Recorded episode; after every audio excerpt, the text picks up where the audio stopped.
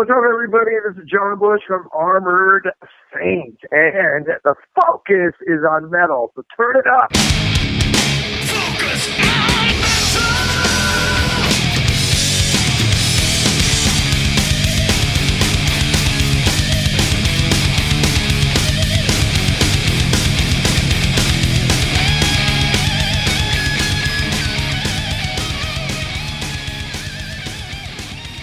Hey, Metalhead, Scott Thompson here, once again bringing you yet another week of Focus on Metal. So, we have a pretty cool guest on this week, and I don't think we've ever had a guest like this on the show ever in the 11 plus years of our history.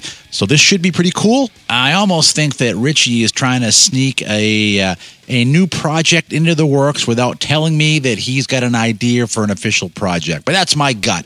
But anyways, this week we have Metal Mike from Aardschok on the show. And just so we're square on this, we're talking Metal Mike from Aardschok, not Metal Mike from the Halford Band and all kinds of other cool stuff. But uh, Mike Van, and I'm going to try to, I'm going to, I know I'm going to mangle this, but Mike Van Rijswijk and uh, that's probably as close as I'm going to come.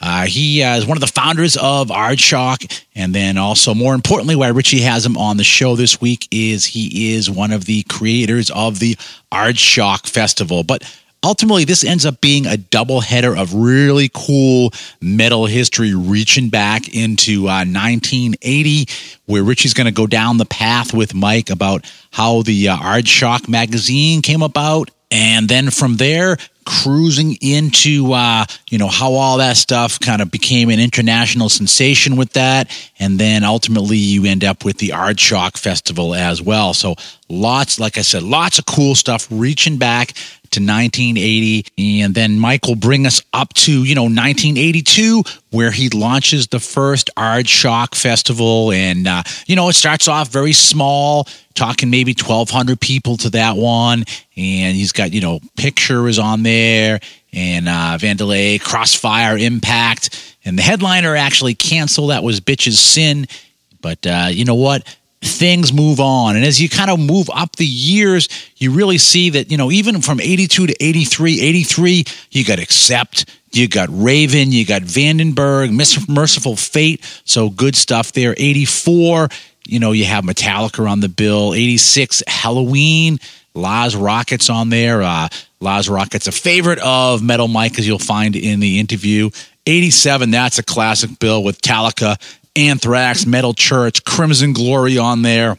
88 is even cooler with Megadeth, Testament, Flotsam, and uh, you got some uh, nuclear assault on there. And it just keeps on getting better and better as you go up through uh, the 1999 show. But like I said, really different this week. We've never really had a festival organizer on the show. But then not only that, festival organizer and also the uh, founder of, uh, you know, a pretty amazing Metal Magazine. And also, as Mike will go into in the interview, that uh, this also spun off and created the Dynamo Festival as well. So, a lot of stuff that really started with uh, with this guy being a metal fan and just living the dream and bringing that dream to the rest of us. So, really cool interview.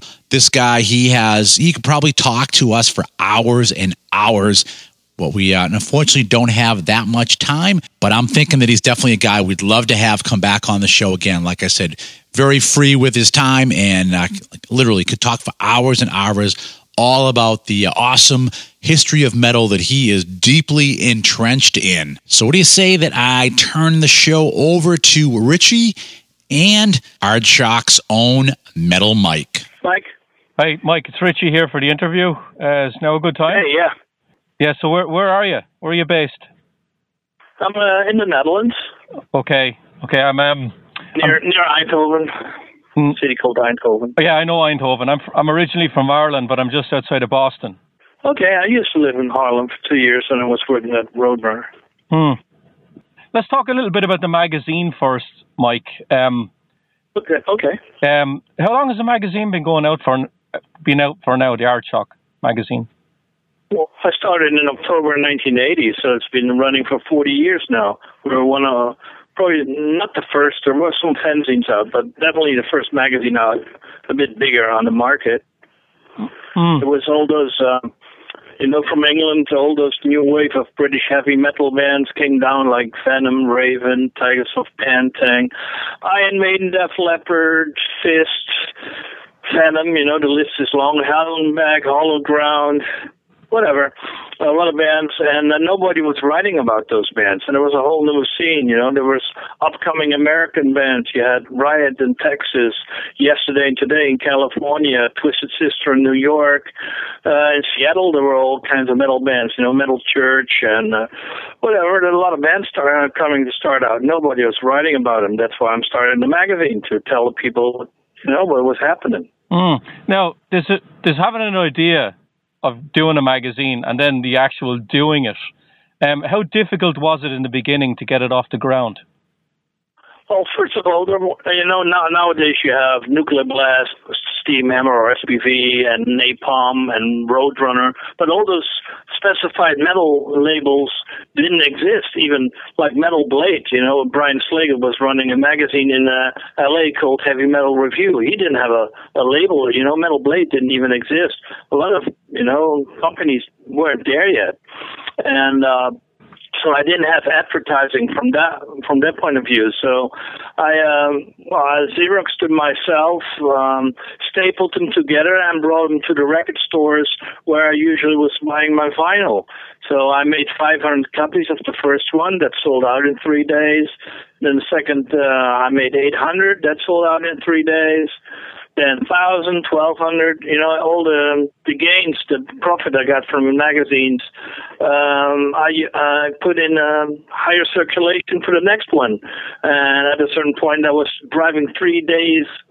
Um, just to uh, supply all the shops in the Netherlands and Belgium. And then I went through a distributor who was distributing vinyl to all of the record stores, like 75 stores in the Netherlands and north of Belgium.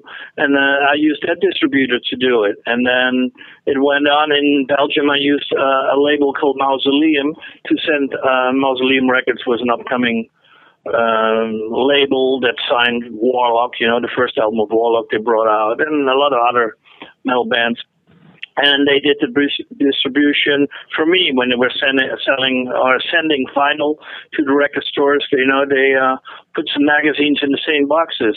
So that went on until I had like a circulation for seven, eight thousand copies, and then I got in touch with Metal Hammer Germany. They they started in '85, and they wanted to check in '80, or actually the end of '85. They came to me whether we could do something together. So, and then for uh, a few years, I worked together with Metal Hammer, and the magazine went from uh, became with a distribution of twenty seven and a half thousand in the Netherlands, and it was financed by the Germans from Metal Hammer. So we worked together for a couple of years, but then uh, Metal Hammer started to incorporate other foreign magazines like the uh, English magazine, but the taste of the English fans was a bit different than the ones in in the Netherlands and Germany. So it was hard to work together. You know, they would have like a huge feature on a band or whatever, like Tigertailz or Faster Pussycat, and where we were more interested to do something on Slayer and Metallica, for example, and um, so. Th- that didn't work out too well, so we left Metal Hammer and then went on our own again in '93, just called Aardschok, and did it all myself. Mm. Now, when when Metal Hammer were helping with the magazine, uh, how many languages was it being translated into? Um, well, well, it started in, German. The second language that came in '86 was Aardschok, so that was Dutch. And then in '88, I must say, they started with the English one. And around the same time with the Polish, Greece, Italian and Spanish, I think, that were the languages that came out. Mm. But I, I don't know. I wasn't involved in the, those other countries. You know, all the all the magazines they use the same li- uh, layout. That's why I mean we had problems with the uh, articles, the English ones. That we all had the same layout, and the only thing we changed was uh, black film with the text. So we everybody has the same layout, and only changing the the black film with with the text on there. So every country had to say uh, different text in their own language, but the layout and the pictures were all the same. So we had to use sometimes layouts of bands that didn't mean shit in our territories. Hmm. Mike, tell me about so the, all... Mike. Tell me about the music scene in Holland in the '80s when it came to festivals in general. Um, was there a lot of oh, festivals? Was, was, there a lot of them? No, well, there was small. Fe- I mean, there was festivals maybe with three or four bands in the club. There wasn't there was no open air festivals. Okay, you have Pinkpop, which is still running, which is a not let's say a regular not a metal festival, but a regular festival. But for example, in 1978, the last three bands on the bill were Mother's Finest, Journey, and Thin Lizzy. So it wasn't a metal festival, but they, they had The Cure and whatever, uh, all kinds of bands playing there. But um, in '78, they had the last three bands were metal bands, and in '80, around '82, the uh, organizer, the promoter Jan Smeets called me, and he always wanted to have my input, which metal band he should have. So then he had every year he had one metal band or a hard rock band. So I I put uh, Yngwie Malmsteen's Rising Force on there. I put Y&T on there, who at the same time were recording in England. I think with Max Norman were recording the Black Tiger album. So I, I told John, well, Y&T never went, was in Europe, and they just had put out that great Earthshaker record, and you should have put them on the bill. So he, that's how we got Y&T. And the same with with Yngwie Malmsteen's Rising Force. I know Yngwie since Yngwie uh, since when, when he was 14 years or so. Mm. Mike, so. it must have been difficult though to get the bands on the bill sometimes. That you probably would have had a list, and you prob- might have been lucky to maybe get a handful on it. Well, I was I started uh, another company, or somebody asked me to do bookings for uh, to start his booking agency who did like uh, disco acts uh, to do uh, a leg of that one, but then uh, for metal bands. So I started to do bookings and bands uh, for bands like Bodine, which was a um, was the first Dutch band where Arjen Lucassen from Ayreon was the guitar player in. It was a pretty good hard rock band. And Exciter, but it was from Haarlem, not the, not the uh, Canadian ones. And um, Impact and Gilgamesh. And, and I also did the bookings for Accept for the uh, I'm a Rebel record breaker and Restless and Wild for those three around those I did all the bookings, so they played like every Friday, Saturday, Sunday. They were playing in the Netherlands or Belgium, and they did really well, way better than in Germany. For example, I know one day that was uh, on Monday was the start of the German Restless and Wild tour in Cologne in the Mülheimer Stadthalle. On Sunday, I had them in the bar in the Netherlands in Melderslo playing for 800 people. And on Monday, the German tour, their first German tour started uh, 100 miles further, and there was 123 people there. So they were much more popular in the Netherlands and Belgium around that time when Breaker and Restless and Wild came out than they were elsewhere, elsewhere in the world. Oh. So I did those bookings there, and I'm, tr- I'm was I'm working with Johnny Z, trying to get you know send, get bands playing on the East Coast of America. And like, for example, Lars me, you know, we're always doing shows with Metallica on the on the on the on the West Coast. Do you know somebody you know can book us shows on the uh, East Coast? So yeah, yeah, I gave him the number of Johnny Z. They drove over there, fired the stain, flew Kirk in, and the rest is history. I, I did, for example, in Europe, I did also the bookings for Mercyful Fate, Raven, and Venom. And I sent Raven over there, and they stayed in the band house in, I think, in New Jersey. I'm not sure where the band house was located, but it was the same band house where also Metallica stayed when they uh, started to tour together to Kill 'Em All for one tour. Mm. You know, uh, Metallica had Kill 'Em All out on Megaforce because Johnny Z couldn't get the band signed, so he started his own label, Megaforce. And um, Raven had an album out called All for One, produced by uh, Michael Wagner and Udo Dirkschneider because me booking Accept I had Raven Raven opening up uh, a lot of shows for them. So I booked them most of the times together. So that's how their friendship came and how Michael Wagner and Udo Dirkschneider were producing the All for One record. Michael Wagner wasn't a big producer then. He was actually the sound and the front of house guy for Accept. He worked in Hanover building um, mixing desks. That was his main job. And, uh, then he started to working with Don, Don doing uh, productions with Don Dokken when uh, Don Dokken recorded in Hanover with Michael Wagner together the Breaking the Chains, the first Dokken record. Then um, um, Don Dokken uh, said uh, to Michael, "Come over to uh, California. Now you can stay in my house." Uh, live with me in my house in Redondo Beach, and uh, you know we started uh, doing productions together. So then he, uh, you know, he left as front of house guy for Accept and came to America to produce bands. Mm. And there's a whole lot of stories I can tell about that one. I can can go on with those, those kinds of stories for hours. there was a lot of stuff happening there at the time, and I was in the middle of the web, uh, spider web. Let's say the spider in the middle of the metal web. Mm. Mike, Mike. So and uh, so I was doing those those shows, and uh, to promote the magazine, I started in '81 with an Aardschok Festival. The first one had mainly Dutch bands, and the second one had old bands I was doing the bookings for. So I had uh, I wanted to have Venom as a headliner, but the gear was uh, con- uh I, I think they played some shows with Johnny Z in uh, in Long Long Beach. No, in uh, sorry in uh, in Newark, I think, uh, on Long Island, and uh, they're on their way back to Europe. Their their gear was held at the Canadian borders, and um, so they couldn't they couldn't get their gear over to do my headline the festival. So I replaced them by Accept, who were headlining them, and I had Raven, Vandenberg, German band called Trance, and opening up was a Danish band called Mercyful Fate. So and I had six thousand people there in uh, 1982, in June '82, I think it was. Mike, can I ask you? So that was my first bigger festival. Can I ask you a question about that festival? I've got the list of them in front of me. When is the first time you, you got to know Adrian Vandenberg or his music? Um, well, I did actually. I just did a, a large piece on him, and it lots, and and the the current issue of Aardschok. I did like a twenty page piece on all the stuff.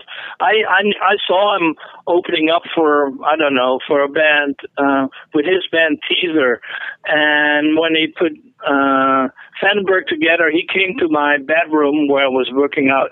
Uh, you know, I was doing the magazine out of my bedroom, and he came with uh, like a test pressing of the first Vandenberg record, and he played it at my room. I did an interview, and it was probably around 80, 82, end of 82, I think it was. Then it, he just visited me in my bedroom and played me the the album, the test pressing of the album. Hmm. hmm. The venue you had for the first festival, uh, w- was it easy to get a venue that, like, were you worried that maybe you wouldn't sell sell enough tickets? No, the first, uh, the first with the four Dutch bands I or five Dutch bands I did was in the Effenaar. They had the ven- venue still. Well, actually, the, there's a new building, but the old it's at the same spot in Eindhoven, and I was allowed to sell 500 tickets and I sold like 800, so it was pretty packed. And the second one was in uh, like a, a hangar. It was like yeah, a hangar, like a half round building, you know, where you can park airplanes. Uh, and I had to work a lot to make it accessible for concert, and I had like 6,000 people there. Wow.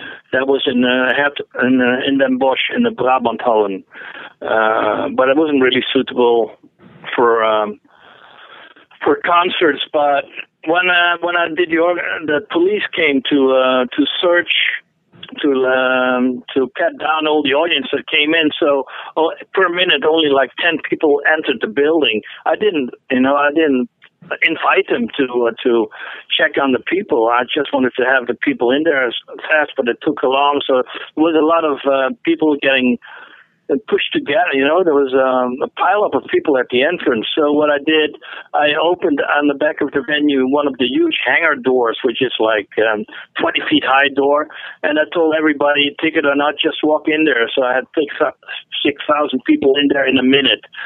So you know to um, to avoid you know dangerous situation at the entrance because people were getting flattened uh, hmm. because of the police, you know, letting only a few people in. And Mercyful Fate already started to play, and everybody wanted to see Mercyful Fate. No. So then I opened the big hangar door to get everybody around the corner.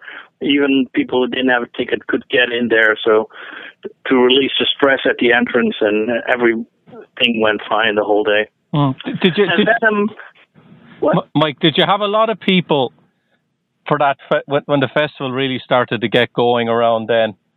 That were travel, yeah, well, uh, traveling that were traveling from Germany and France and maybe the UK. Yeah, they all they all came. I mean, like at the Dynamo, the shows we did there. I mean, we had all the Germans, the guys who started Rock Hard later, were there almost every week when we booked. I mean, the Dynamo only could hold like 500 people, but you know, we invited all the bands to play there.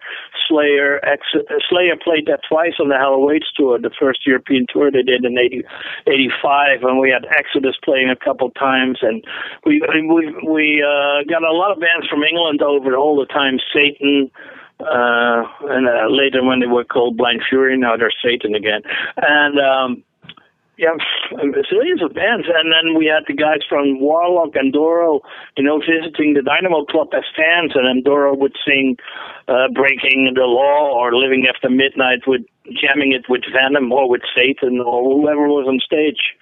So we had a, a lot of fun there and we had a uh, it was a friend base. Everybody who came to the club knew each other, and uh, there was a you know just I think you had it in New York, the or the New Jersey, whatever you call it, the militia, the metal militia. There was also a bunch of friends helping each other and visiting the same metal clubs and shows all the time. And it was the same scene at the Dynamo Club in the early days.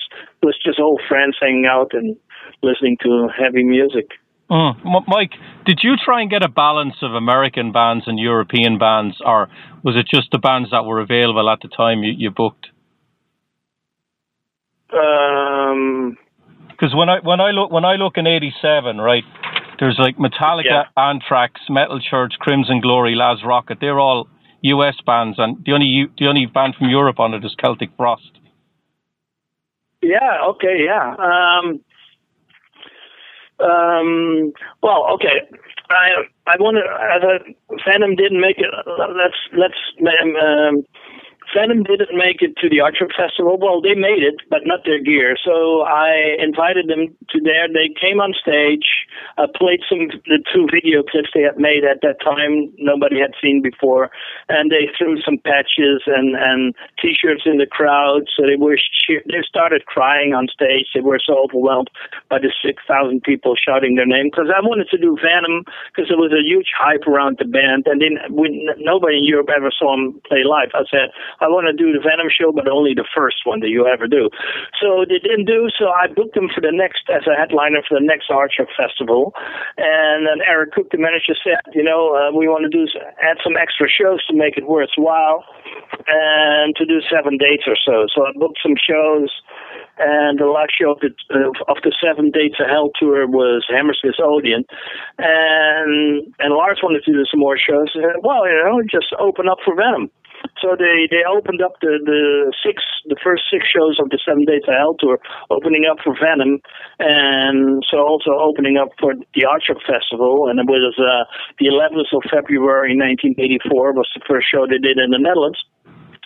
And but in Hammersmith Odeon, the last show, they couldn't open up because Venom was recording a VHS tape there, and they had so many uh, explosives installed on stage, they didn't they didn't have space for an opening act. So Metallica did the six of the seven tour, uh, dates, and we were promoting Metallica through the magazine. So the first country where they really became popular was the Netherlands and Belgium, and then later Germany. And so I helped them on the Ride the Lightning tour. I was at every show at the Ride the Lightning tour. Uh, also because the opening band was Tank, and I was working with Tank doing the promo at that time. So Tank and, and it was the yeah the whole Ride the Lightning tour. I was with Metallica and Tank every every show. So so I helped Metallica in the early days a lot, and uh, so and uh, I'm still friends with those guys. Hmm. Mike, can I ask you about the 1989 lineup? To me, this is it's a very varied lineup because the one in '88 had like it was very thrash orientated. It was Megadeth, Testament, Flotsam, Nuclear Assault. Then you had Vicious Rumors and Sanctuary. But in '89, you, you had Queensryche Vengeance, Crimson Glory, you had Flotsam and Jetsam, you had House of Lords, Leatherwolf, and Wolfsbane. Like that, that's a very varied lineup. Yeah, well, Wolfsbane was. Um, I mean, you know how I don't know how, how English booking agents work. Uh, like you want to have a certain band, and they say if you want to have this band, you also have to have that band, and that's how I got Wolfsbane. You know, uh, pushed pushed down my throat. I didn't want to have Wolfsbane. Nobody in the Netherlands do them, but the agent said, you know, if you want to have this band, you have to also you have to have Wolfsbane. So that's how Wolfsbane came on the lineup, and then every, on every festival, I wanted to have one Dutch band at least in there. So that's how uh, a band like Vengeance or Horizon or whatever came on the lineup. And then the rest was uh, just bands I liked. I mean, um, I have a broad. I like a lot of bands. I mean, I, I, House of Lords was a pretty good band around that time, and and Queensryche they weren't that big yet. Um, uh, but I just want to have them as a headliner because I like the first EP and the first record, and they never played in Netherlands before. So yeah, they opened up one show once for Dio uh, a year before, but for the rest, they they hardly played in Europe. So I wanted to have them headlining, and uh, I just bands that that I liked. Leatherwolf was a good band. They never played Europe before. I still like those guys. Mm. Was there any? Ba- just uh, what I liked. Yeah. Was there any band back then when you had a varied lineup that like didn't really go over well with the crowd. That their, their style was maybe too different to the rest of the bill. No, not really. I mean, uh, let's say in '82 when I had Vandenberg on the bill between, you know, Accept and Raven and, and Mercyful Fate, I thought they would be booed off because it was like a more a commercial, Americanized sounding band. So I, I was a little bit afraid that they would be booed off stage, but no, it uh, was, uh, went surprisingly well. Nothing was thrown on stage or booed or whatever. So I mean, it sometimes happens, but we're we're Dutch people are pretty open minded to new music, you know. And a lot of those bands never played in the Netherlands. I had on the festival, like Fear of God, you know, uh, with Dawn Crosby. They never played Europe, only uh, the Aardschok Festival and the Dynamo Club the day before as a warm up. So you so I always had something special. Yeah. So, so you you brought bands over sometimes maybe from the US that would only play your festival and maybe not play yeah, many yeah, days? I just uh, I sent them money to buy plane tickets, and they came over. I put them in a hotel. They, they got fed uh, the, during the stay. We might do some club shows in the weekend or a couple of days before the festival to get adjusted to the t- time change and stuff, or jamming with other musicians. So that's how I did it. Mm. Now, in the in the nineties, the festival. It, it, according yeah. I'm looking here, I think there was a, a couple of years you had a break. Um, when it came back in the 90s, it really was a varied bill because the music at the time, there was a hodgepodge of all different styles.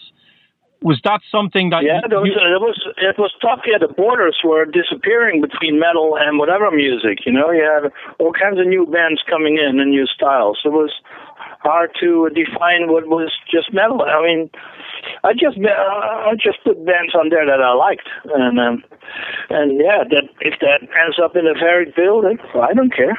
Mm. D- did you want to maybe do keep it more traditional metal, or did you think maybe to sell tickets you had to have it a little bit more varied?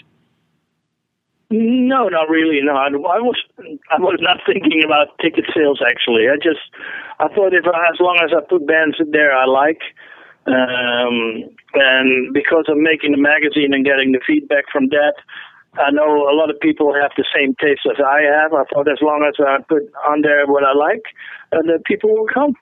Mm, mm. Um, of course, I had some bad luck with cancellations of tours because of, of various stuff. I mean, like three days before, I mean, I had Metallica headline in the festival uh, three days before uh, Cliff, you know, got in a bus accident. So we had to postpone that festival for half a year to do the show with uh, Jason Newsted half a year later. Hmm. So, uh, or some uh, sometimes you have a, a headliner book. Like I had one time, I had a lineup with Scorpions, and Scorpions canceled their whole tour, and so I didn't have a headliner. So we canceled that festival. You always have to have a headliner, you know, to draw the big audience, and then for the rest, you put interesting bands uh, that people might not know, but that are good. Mm. What in the early '90s when with the festival? What size had you moved venue at that stage? Like, what size building were you in? Um, uh, the, the the problem now nowadays the Netherlands has maybe the best uh, clubs and venues for festivals and stuff, and they're all very modern. Everything with elevators and loading docks and stuff. But back then, there were hardly any venues to do bigger size festivals. And some of the, uh, like the IJsselhallen Zwolle, where let's say Slayer did their farewell show in the Netherlands. Uh, last year, uh, one and a half year ago. Uh, it's it's a it's a venue. It's a hall where during the day they're selling cattle, you know, cows and whatever, and then they clean it. They clean it out, and then they put a stage on there, and you have your festival the next day, and still, you know, you have all the smells in the venue of what was happening there the day before. So there weren't really nice festivals like you have now, the the the, the Ziggo Dome or the AFAS Live, uh, all those specially for concerts built venues or the 013 in Tilburg, they weren't there yet. It was all maybe little movie theaters or little clubs. There weren't for bigger festivals. There weren't really good venues there. Only only the Ahoy in Rotterdam that at that time held seven thousand, but that was um, maybe a little too big for the Aardschok Festival. Mm. There were just there weren't there, there, weren't the bigger festivals, the big O2s you have everywhere. Was the, that whole scene wasn't built yet. Mm. So, Mike, how, how big a hand did you have in getting the bands on, on for the Dynamo Festival? Well, not not much. I mean, uh, Dynamo was um, was run by um, Andre Verhuizen, and Andre still works for the magazine. And he was then uh, a writer for Aardschok magazine, and he was when I the when the magazine became too big um, for me to do as well the bookings as the magazine. I chose to continue with the magazine. And I gave all my contacts to Andre, who started to book bands at the Dynamo. And um, and then when that, when he did that for five years or four years, booking bands in the Dynamo, they had a five-year anniversary festival in the parking lot of the venue, and that was the first Dynamo Open Air Festival in '86. And they continued to do use that parking lot in '87, and then they went to an ice ring, the the Ijsbaan in Eindhoven, which could hold hold six, seven thousand people outside. And then a couple of years later, they went to a to an airfield, an abandoned airfield, where at one time they had 127,000 people. And Andre was booking the same bands I was booking, and uh, he added some more and more bands, and uh, so that's how he rolled into that whole scene. And I, I didn't do a lot with booking bands there anymore. I'm still helping bands left and right if they, you know, if they need a hand or if they uh, need some contacts and stuff. But uh, I'm not, I'm not doing that anymore. So I'm still doing the magazine for 40 years now almost. Uh-huh. So, and Andre started, to, well, working, booking bands at the Dynamo Club, then started to do the festival, and then for him it became an all a year-round thing. So he stopped working for the magazine, and when Dynamo Open Air stopped, he started working for me uh, five days a week, and that's been, uh, I think, 14 years now. Okay. Um, Mike, so, I was told that the Dynamo for a while, the Dynamo Festival was free to get it to get into. How were they able to do that? No, it was uh, one one guilder. Let's say one dollar to get in. Wow. How how, first, they, how are they able to get the tickets price so low? Was it advertising? No, uh, beer sales, alcohol sales. Okay.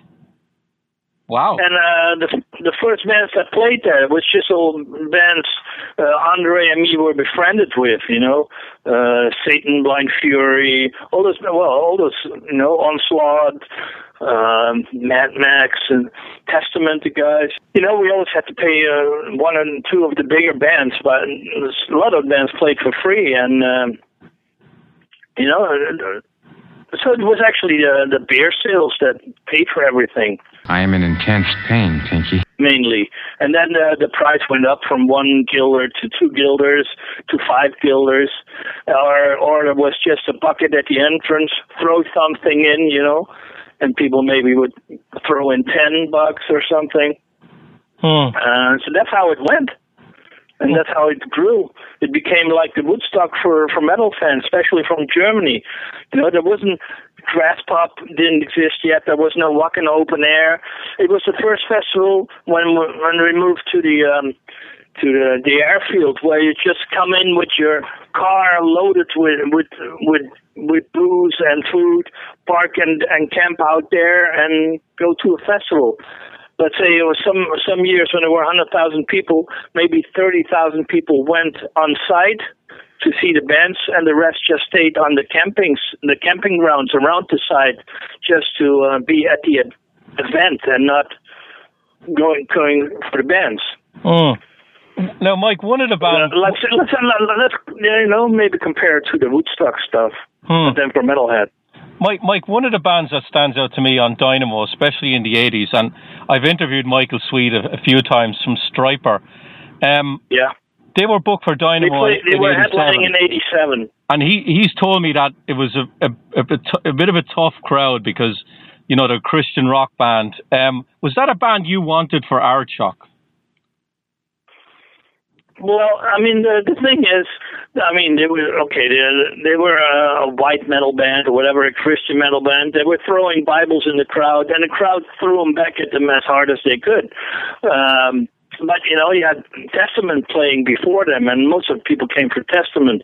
But you know, they had, they were all this religious stuff. But I saw them loading in all the alcohol and the and the uh, and the hash, you know, into into the truck, uh, you know, through the back door, and uh, you know, it was just a, you know, it was just a, a fake thing. So, um, but the crowd, I mean, the music wasn't bad. It was it was a good show in '87, but um, the crowd they didn't storm the stage. They only threw the Bible back that got thrown at them.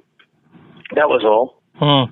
There was no animosity or so. Hmm. Was there a lot of the Aardschok uh, performances recorded?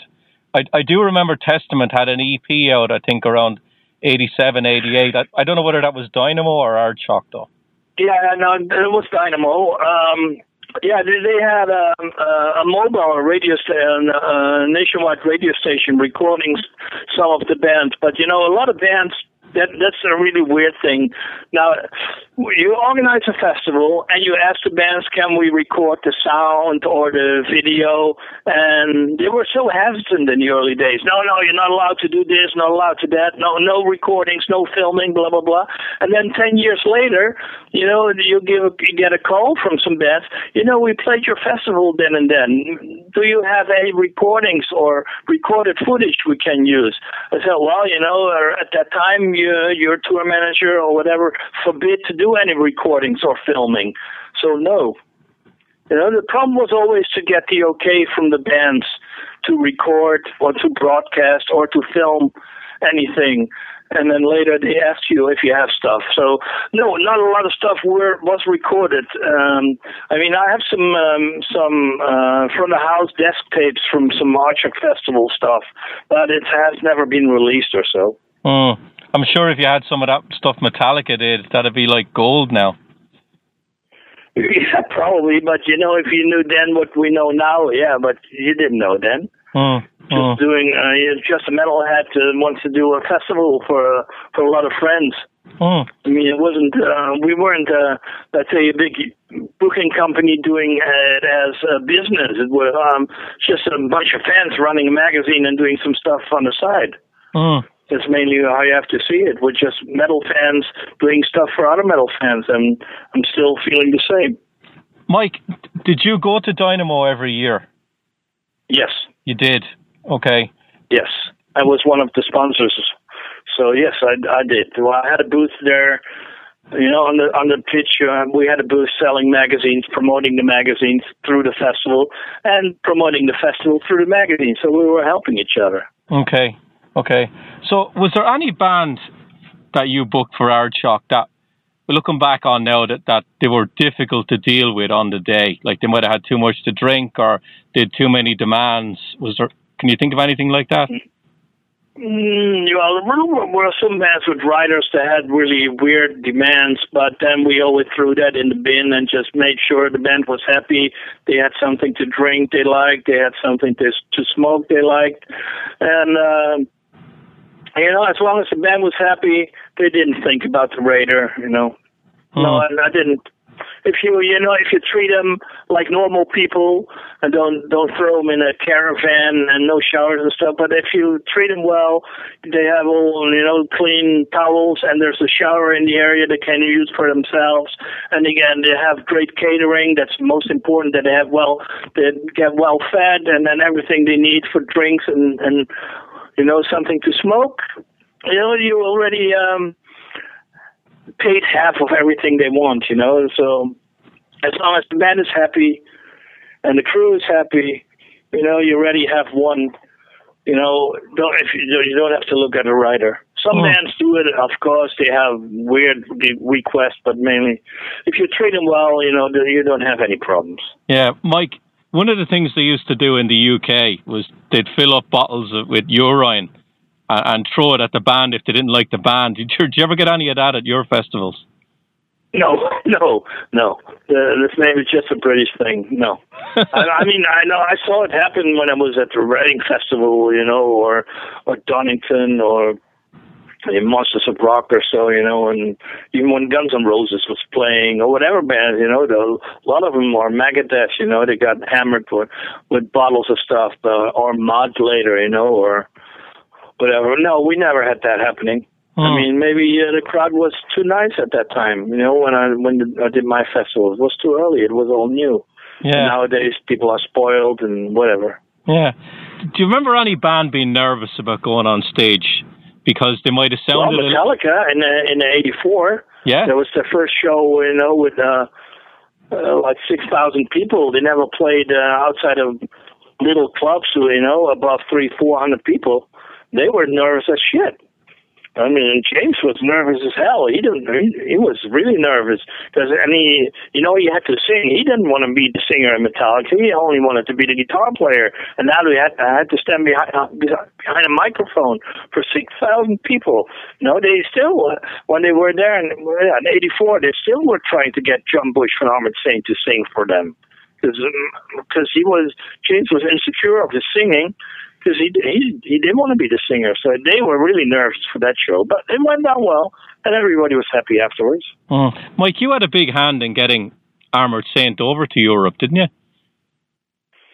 Mm, no, big hand, no, no. I, I mean, I know the guys very well. I mean, I see John and, and Joey, of course, with all the bands he's touring here. I see those guys all the time here at festivals like Bang Your Head and and Wacken Open Air. They, I mean, they come along nowadays pretty frequent. Um, and I've visited them a couple of times in in LA when I was there. So we're good friends. But uh, no, I didn't. No, they, I don't. I don't think they never played the Aardschok Festival. I think they did Dynamo Open Air uh-huh. in I think '86, if I'm I'm not sure. I mean, so, I mean, it's also long ago. I know maybe it's 92, sorry, maybe 92 they did. With, uh, yeah, it was the Festival of the Dead People, we call it. A lot of bands who played there that year had people that died, you know. Um, Armored Saint had, uh, is it Dave Prichard on guitar? He died mm-hmm. of leukemia. You had uh, Savatage with Criss Oliva. He died in a, in a car accident. You had um, who else was there? You had uh, Vicious Rumors with Carl Albert singing. He died. So there was a lot of bands on that lineup where they had people dying, and we call it the Festival of the Dead. Wow, Mike. Mike, yeah. what, what was the band for Aardschok that you wanted to get and you were never able to get. And when you when you look at download in the UK, I know for years the promoter there has always said that the one band he wanted was Van Halen and he could never get him. And I'm sure that must have been a band that you would have loved to have gotten because they're from Holland. Hmm, well, yeah, the two guys are from from Nijmegen or Arnhem. Yeah. Um, no, you always make a wish list, but then half of the bands you that's on on your wish list.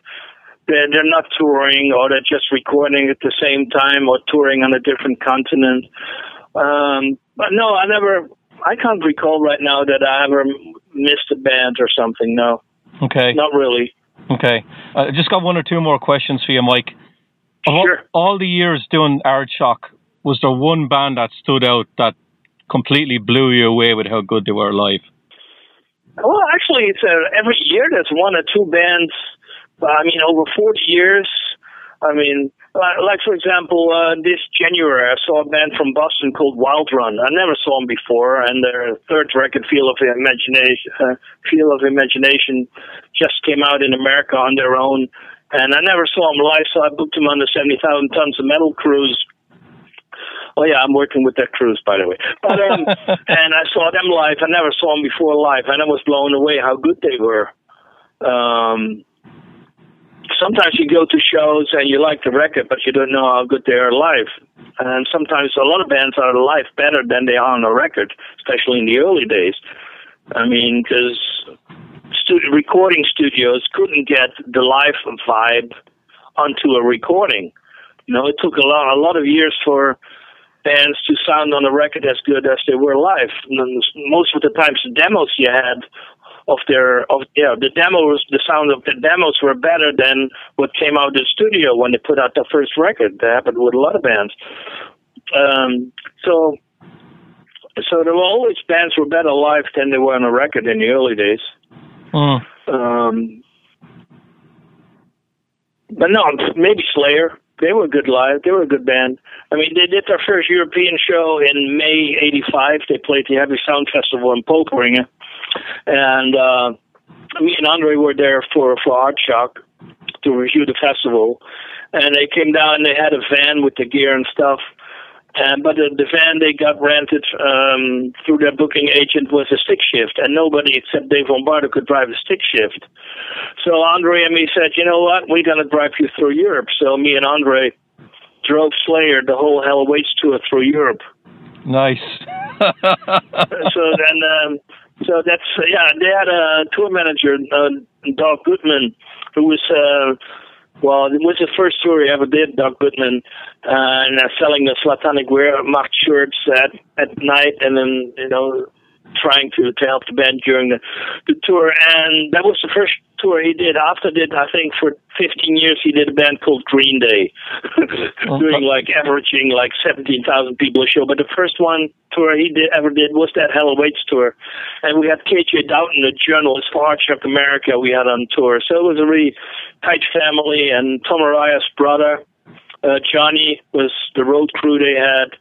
So we were driving the band through all of Europe. We had a lot of adventure. I have like 400 pictures of that first tour. I might once publish as a book or so. But I had a lot of war stories from that first Slayer tour. That was really fun. Nice. Because uh, we invented touring kind of in a certain different way. Like, for example, I'll give you one example they played Vera Groningen, uh, let's say on a Friday, and the next day they played uh, Elkelik and Luttenberg, two two little clubs in the Netherlands. And uh, we were in Groningen, and I said, you know what? If we just party out, I know this town, the, the bars are open till seven in the morning.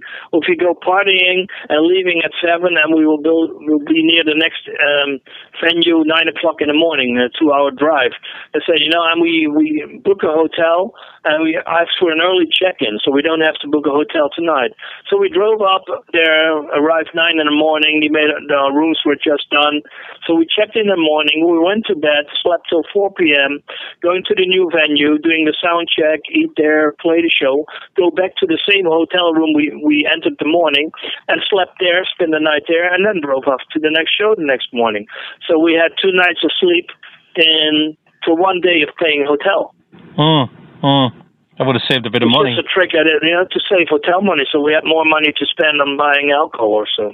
yeah, I mean that's that's the way how you you know you you learned how to uh, to survive on the road. I mean there was no book yet. There was no uh, handbook how to survive on the road yet. You you you know you you played it as you went along, and you you you you came up with ideas to save money or to make money. Hmm. Mike, I'm going to throw a hypothetical question at you, right? Just say yeah. just just say you could do an Aardschok this year, and you could pick five or six bands what five or six bands would you pick now to play on it? Um, well, definitely Metallica because they're one of the best live bands around. Um, I would book Slayer again because you know the, they they they stopped touring, but I definitely want to have Slayer on there. They never played on the Aardschok Festival, and I like them with Gary Holt in there. Mm-hmm. Um, uh, Bridge because I like them a lot and they're a good good band. If not, I would take the solo band of Mark Tremonti, the, the guitar player. And Iron Maiden, of course. I mean, they're. I don't know whether you've seen them the last five years, but they are better and better live every year I see them. Not because I get older and they get older, but they're really, really good, tight live unit right now. They're sounding great, and Bruce is still his voice is stronger than before. So I really want to like, like, and then of course I, I like to band some C- uh, bands that I can't get together anymore, like Fear of God. They were great, but Dawn Crosby is gone. Laaz Rockit is always a great live band, um, but Willy Lange died a couple of years ago, and definitely Death Angel because they're one of the best live bands still. I mean, they just toured with Testament and Exodus and then blew them off stage every night. And Obituary, because they have the best live sound of all the bands I know, and they're great guys and great music and really original. Mm.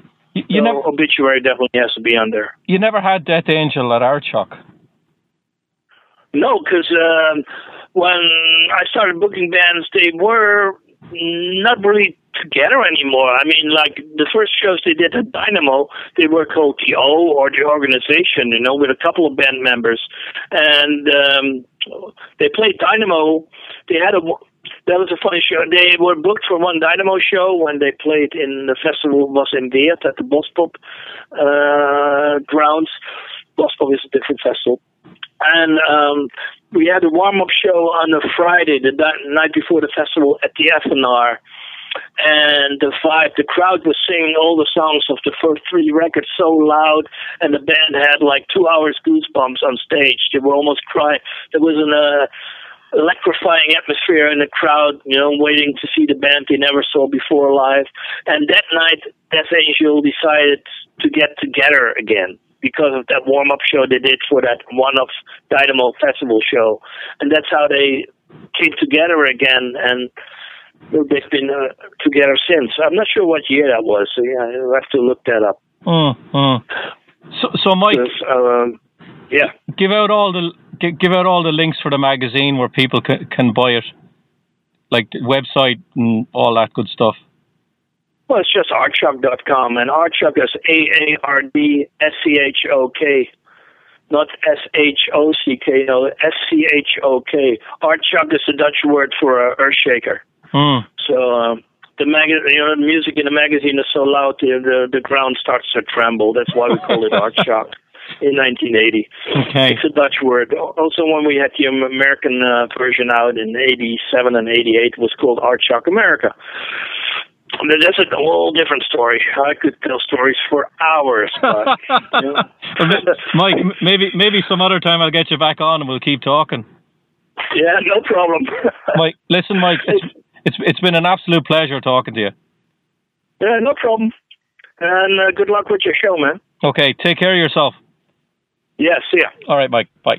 Like I said, is that guy just a fountain of metal history? And uh, you know, I I really hope that we were able to get him back on again because there's a lot of stuff that was in those conversations and little hints about other great stories under the surface that Richie just didn't have enough time to cover with him. So, like I said, hoping we're going to have him back on because I uh, really would love to pick his brain for more good stuff. And I got to say that, uh, you know, when he talked about the first bands on in the 1982 show, one of them, of course, was Picture, who um, not really well known here in the States, but, you know, myself, I think I've talked to Bob Nalbandian about Picture and uh, even Martin Popoff about Picture before. I'm pretty sure at some point I even talked to Bill Hale about Picture, but they're one of these bands that those of us have been around a while there. Uh, you know, just kind of remember them as being a really cool band. And in 82, they put out an album called Diamond Dreamer, and that's probably what they would have been promoting at the show. And that one there has just got some kick ass songs on it.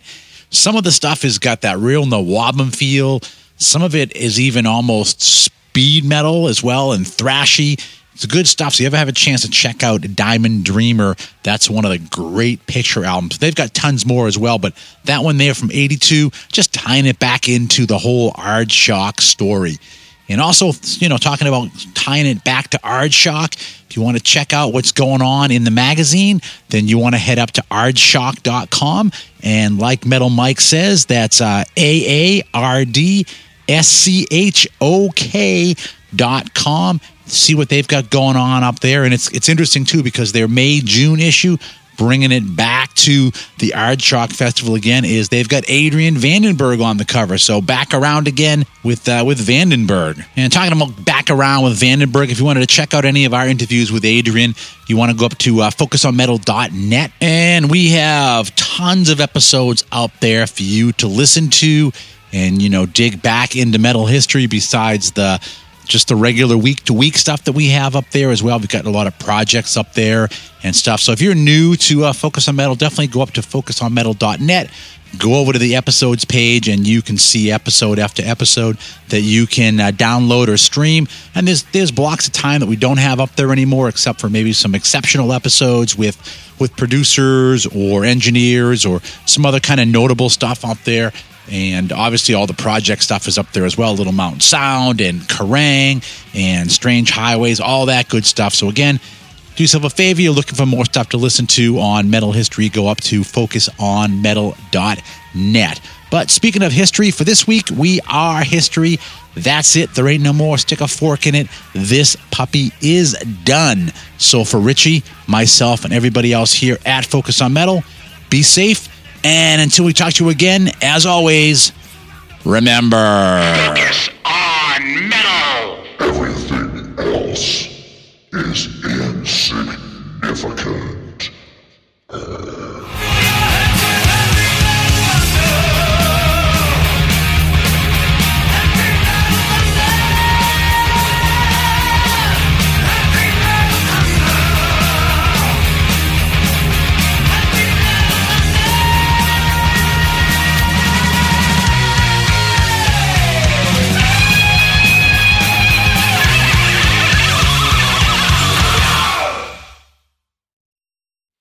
Still here? It's over. Go home.